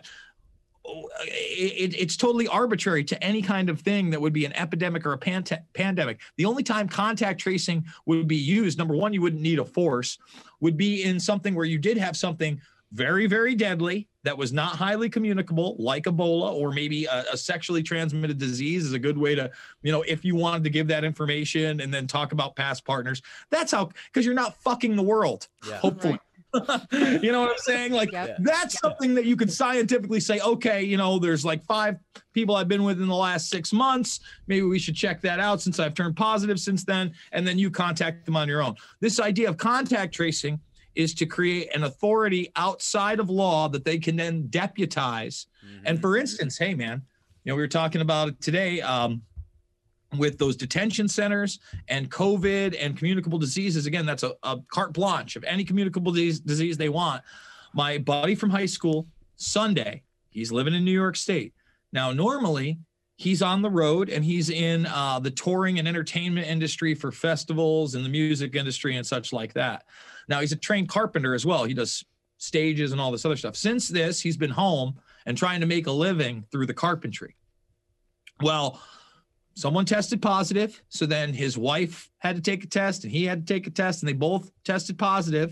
And he had the sheriff's department show up to his house yesterday What? and tell that him that he was going to be staying in his house for the next two weeks and that they were going to be showing up unexpectedly and that he could do up to a year in jail time jail time physical jail time um, and this is in new york state already before anything you just saw passed they, they threatened him with up to a year jail time if he leaves his home in the next two weeks and said they would be checking up to, to- on him i'm trying to get him on the show Yeah, that's Shit, this is that's somebody I've known since I was man. 12 years old. You know, and this is not a political guy ever. I'm not, in fact, before any of this happened, I, I couldn't tell you if the guy's a Republican, a Democrat, what he believes at all. You know, this was the jokey Chris Farley type kid who was doing somersaults and a little overweight and making people laugh. Yeah. You know, and ended up, you know, having, you know, a wife and cats and a family and just doing his thing and never being involved in this stuff. And he can't believe the amount of he says it's scary. He's Yeah. scared. Yeah. Yeah. And let's be clear, like, uh, did this? Did he have any symptoms of being sick? So let you know what? Uh, let, let's do it live. Let me read you exactly what he told me. Sure. All right. I won't I won't bring it up on the air, but because because he talks about uh, the false positivity rate. Um, so just give me one 97%. second here, and uh, we'll read his message. Because when he told me this, it was because, oh no, did I did I drop you guys? No, no, We're no. here. We're here. Yeah, we're here. Okay, okay. We were Sorry, all just uh, wrapped with when he told anticipation there. because of, uh, no, I put something in front of it. Uh, it was because he told me about um, he saw my post about the detention centers. Yeah. Yeah. He couldn't believe it, but he's like, I mean, I literally, I've never, uh, I've never talked to him on Facebook ever. Yeah. Okay, other than like comments. So he messaged me. I tested positive Sunday. Uh, that that night, the Department of Health called me. They demanded to know contact information for everyone, including my in-laws. Uh, Tuesday, a sheriff pulled up to my house, demanded to see my wife and I. Included in our quarantine orders um, was the directive to quarantine or face a year in jail, daily fines. He goes, Our country is nuts. Wow. Sheriff said, Expect a visit every day. He goes, I feel like a criminal. My wife doesn't even hold a positive test, and they are forcing her house arrest. So his wife didn't test positive. He's not sick. Okay. And she's under house arrest too. So I said, dude, that's fucking crazy. If you want to come on the show and talk about it, let Yeah. me know. He goes, I will consider it. Might see how far they go. We'll let you know. It's kind of terrifying. Yeah. I mean, yeah, because what's going to happen when one of us tells them to fuck off? Yep. That's what I want to know. I, I'm telling them to fuck off, Yeah, 100%. yeah, And, and here it is. He goes, it's all based on a rapid test that has a 60% false positive rate. Upon the positive test, they said they throw out the PCR. My workplace of uh, uh, of 30 plus years was issued orders, even though I work uh, autonomously in in a wood shop with three other people. Wow. Um, so I guess there's 30, it wasn't 30 years, there's 30 people there. So he works with three other people. He goes, You can hear the ch- uh, tone change in the health workers when they realize whatever they need to do for you is CV related. It's like there's money in their ears. Mm. Okay. So, I mean, you know, again, this is somebody that never gets involved in these things. I mean, how many things were disturbing about the, like what I just read oh to you? yeah. Yeah. Right. Oh my god. Yeah. Yeah. Right. It, it's And- so scary. And and I think there's this kind of disconnect that I think most people have that you know with this asymptomatic spread that they've they've concocted. You know that that people that aren't sick are spreading this thing around, right? That, so that so that I mean. They've they've never had this before. Like this is a brand new thing that you know everybody, anyone can be a danger to. You know, and that's, now they have the vaccine, and and the vaccine they haven't proved that it stops the spread. You know, so so is So you're going to have the vaccine. it's not going to to be stop the spread. You're going to still have to be masked. You're going to still have to be distanced. You're going to still be quarantined. And we have the case now of the, the person that's tested positive after that, which means they're going to enforce the second shot, which they've already talked about, you know, and they're going to make it the yearly because it, it's, it's already mutated. Yep. You know, we already have the new mutation. So It's right. It's like uh, it's going right according to the script. It's like- it's like- exactly, like, this is exactly. exactly what we were seeing, man. exactly.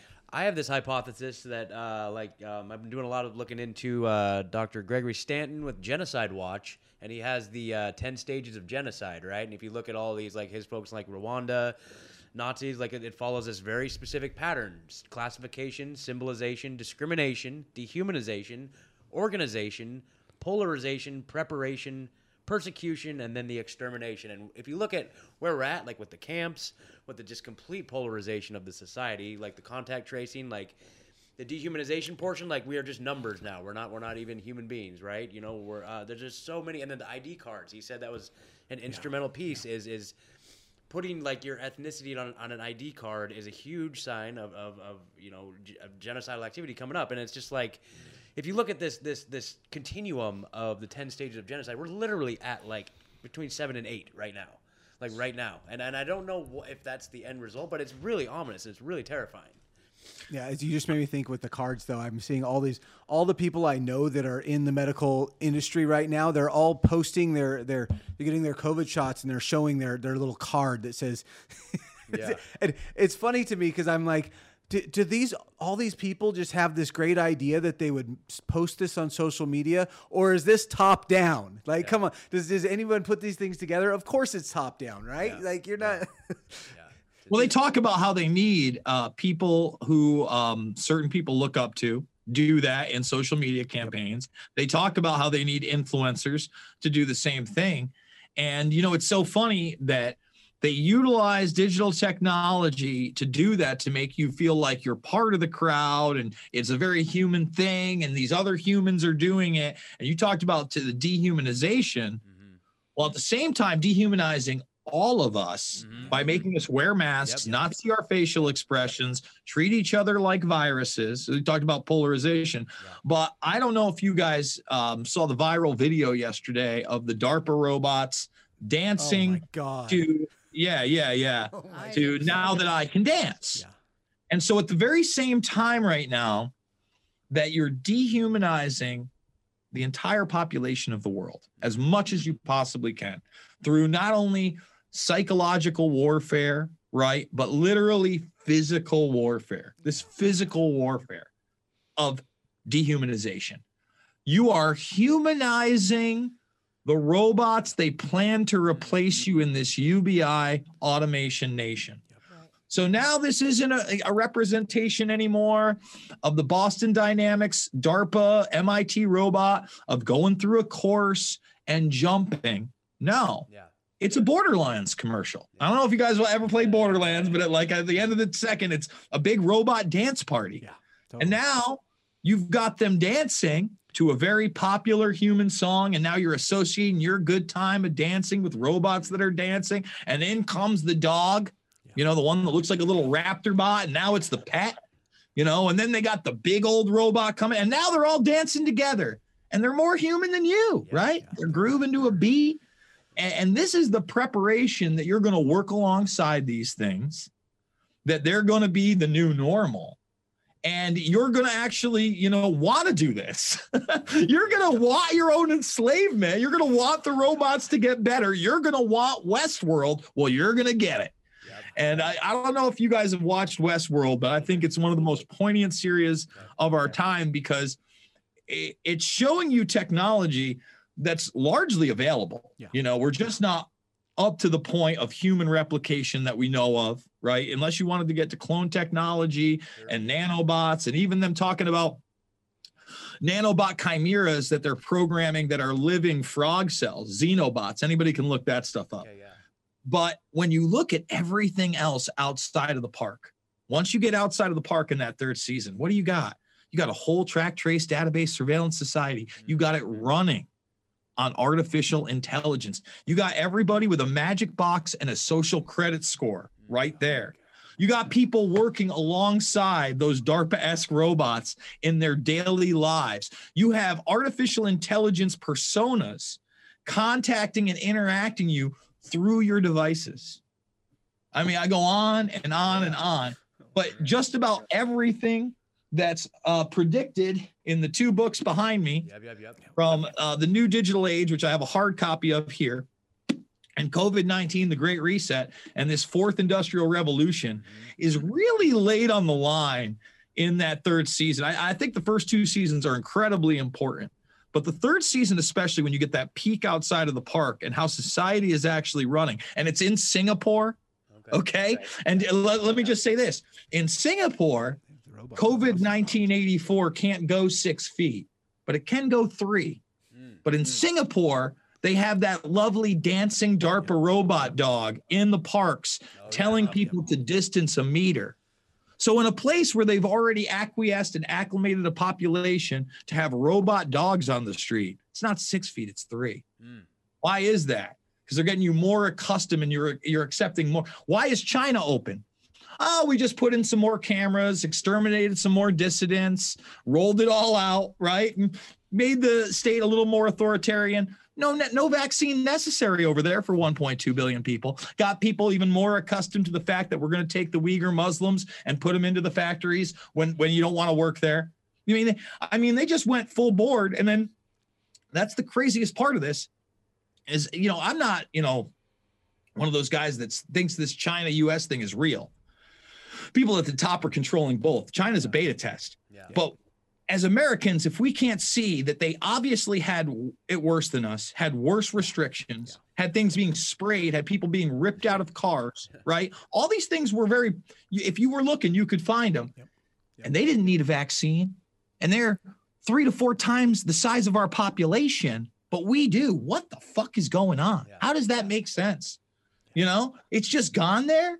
Like that alone should turn people's heads. And it's like, well, what are you buying into? What narrative are you buying into now that because they were so damn authoritarian and they just gave nobody due process and they put in more surveillance and they sprayed them with chemicals on the streets that they don't need the chemical injection? Is that the world you want to live in next lockdown? Because you're just going to get the chemical injection on top of it. Yep. Like that's a promise. Yeah. So again, very bizarre times, exciting times, I guess. Yeah, dude. Uh, it's crazy. but Okay. times to navigate and navigate, you know, maybe day to day in a lot of places. Listen, you got to have a plan out there. Totally. But again, a lot of us had that 5, 10, 20 year plan. Where I'm going to work, where I'm going to retire. and- yeah. yeah, when I'm going to go on that vacation after the kids are out of the house, all that stuff. That shit is out the window, Yeah, man. totally, It's out Yeah. the window. Gone. Yep. Okay, Jason, I want to just because we have you, I want to ask your opinion on one one more thing. Uh, what about our little uh, Christmas bomb on Tennessee in Tennessee?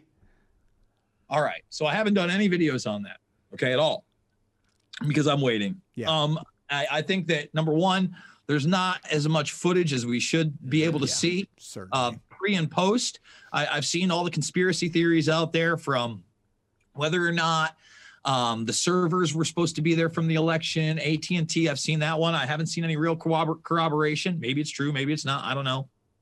Um, I've seen the DEW weapon or the missile. Um, that's really tough for me because that's not really infrared. That's just somebody taking video in. And clearly, there does seem to be some kind of a smoke event. It's hard to tell whether it's coming from the sky or it's coming up. It could it could easily be the ignition of whatever does explode there and there. Sure. So, you know, not buying into that, not throwing anything away. Um, the guy kind of being this, you know, stereotypical conspiracy theorist lone nut that we've seen in so many of these incidents. Uh, you know, doesn't give me, uh, you know, a huge uh, amount of confidence that the narrative that we're learning is going to be the true one. yeah. I'll say this, you know, if in fact there is any validity to the AT&T and the servers, there was actually two other incidents um, within the same week that nobody really reported on that may also be involved. So there was an office uh, building uh, in Baltimore that had a really weird explosion that people were working on. Anybody can just type in Baltimore office explosion, and it, it wasn't um, a gas explosion. And they were doing some stuff, and they haven't really said what it was about.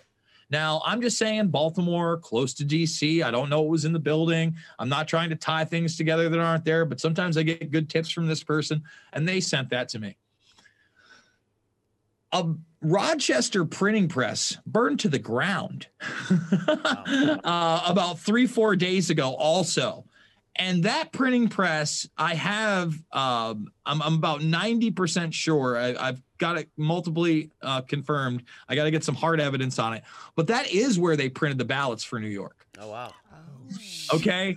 So that place did burn to the ground. Oh, All right. Now, you know, anybody can look those up. I, I, I was thinking about doing a video on all three. Maybe I'm going to make it an Ask Me Anything, Yeah. but I'm certainly going to leave it as open ended Sure. as I did right there.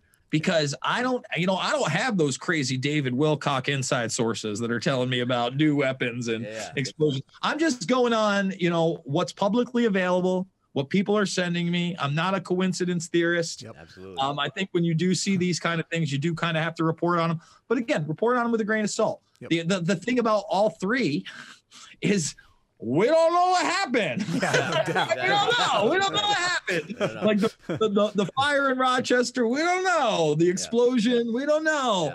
Uh, There's a lot of questions going on about how all this happened in Tennessee. And, you, you know, no matter what happened there, it does look like they wanted the least amount of human life taken at that immediate moment possible. You don't give a warning like that. You don't do it on Christmas Day early in the morning Yeah. when the streets are surely going to be the most empty they could possibly be, unless there was like some kind of like a four foot hailstorm, right? Sure. So, you know, eh, definitely something I'm looking at. Uh, definitely something that rubs me the wrong way. But again, in this in this age of hyper conspiracy, Yeah. where people just can't wait to get information out and say it's the Illuminati or you know it's a Q drop or whatever. I don't like to jump the gun. Yeah. Eh, But then I don't like to not report on stories that are real and maybe aren't being talked about and in relation to it. Absolutely, Yeah, man. Thank no, you. yeah. All right, Jason. Dude, awesome, man. I got one more it. question. One more question. All right. Final, final cut of loose change. Are you taking the clip with Joe Biden out or what? Um, no, you know, Biden is not in any of the loose change films. He's only in Fabled Enemies. Oh, really? So- I, did, I, was, so I was watching to do a refresher. I think you had a clip in there in Final Cut, dude. No, in Final Cut, in Final Cut, there is no Joe Okay, Biden. bad. No, no, that's fine. I mean, you know, I just watched um, Seven by Dylan Avery. Yeah. That's that. That's out there now. Oh, just it is? uh, okay, good. He dropped that on uh, iTunes. You watch it for $4.99 on Amazon. It's about 45 minutes long. Okay. It's excellent. He did a great job with it. Bang up job. Um, I'm going to have him on the show, actually. He's Nice. going to be the Rokfin Live exclusive. I know you guys are over on Rokfin Yeah, now. yeah, yeah. So uh, that's going to be what's tomorrow? Tomorrow's Thursday, right? Today's Yes. Wednesday. Last day. Last So day. Thursday, yep. That's going to be the exclusive for tomorrow. We're going to be talking about that. Joe Biden, uh, you know, again, all these all these right wingers, all these phony conservatives that want to go after old Sleepy Z- Joe or Zombie Joe or when he was Joey B. Those clips of him talking about 9/11 Yeah. and the Pakistani role in 9/11, all that stuff, they're old. They don't want to touch them. Yeah. All right. And I'll say this Omar Saeed Sheikh, the man that facilitated the $100,000 wire from the head of the Pakistani ISI Yep.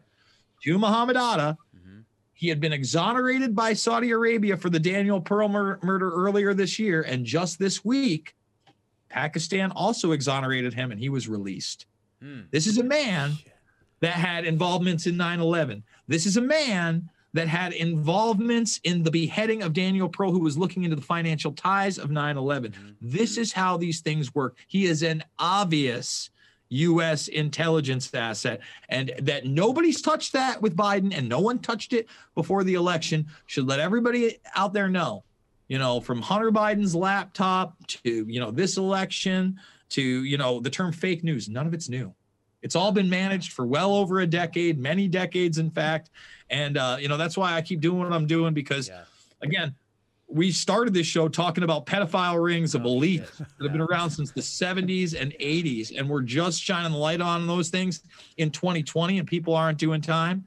And, and again, in a lot of ways, and I hate to admit this, we are now deserving what we get for allowing the war on terror to take place, for not exposing 9 11, Yeah. for not going after Diebold and, um, uh, digital voting when we had a chance in the early 2000s for just turning an, a blind eye to allow CIA operatives and other intelligence officers and the IMF go into third world countries and second world countries and rig their elections with that same software.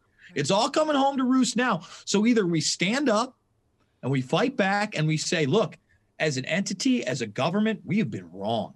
Yeah. And there needs to be a purge, and people need to be criminally prosecuted. But this is not what the people are. This is not what the people want. And we need to rein in a real constitutional republic. And uh, yeah, again, I, I don't have the answer to that one, but I know that it all begins with a great resistance locally. Yep. You know, just to harken back what you said, if you don't have a thousand, ten thousand people in the street, you can still work.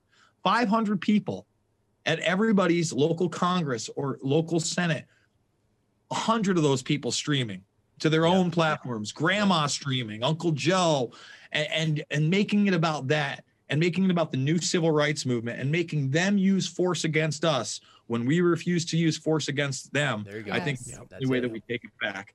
And and again, we need guys like uh, that that business owner that says this is it. This Yep. is the time. Yep. It's serious.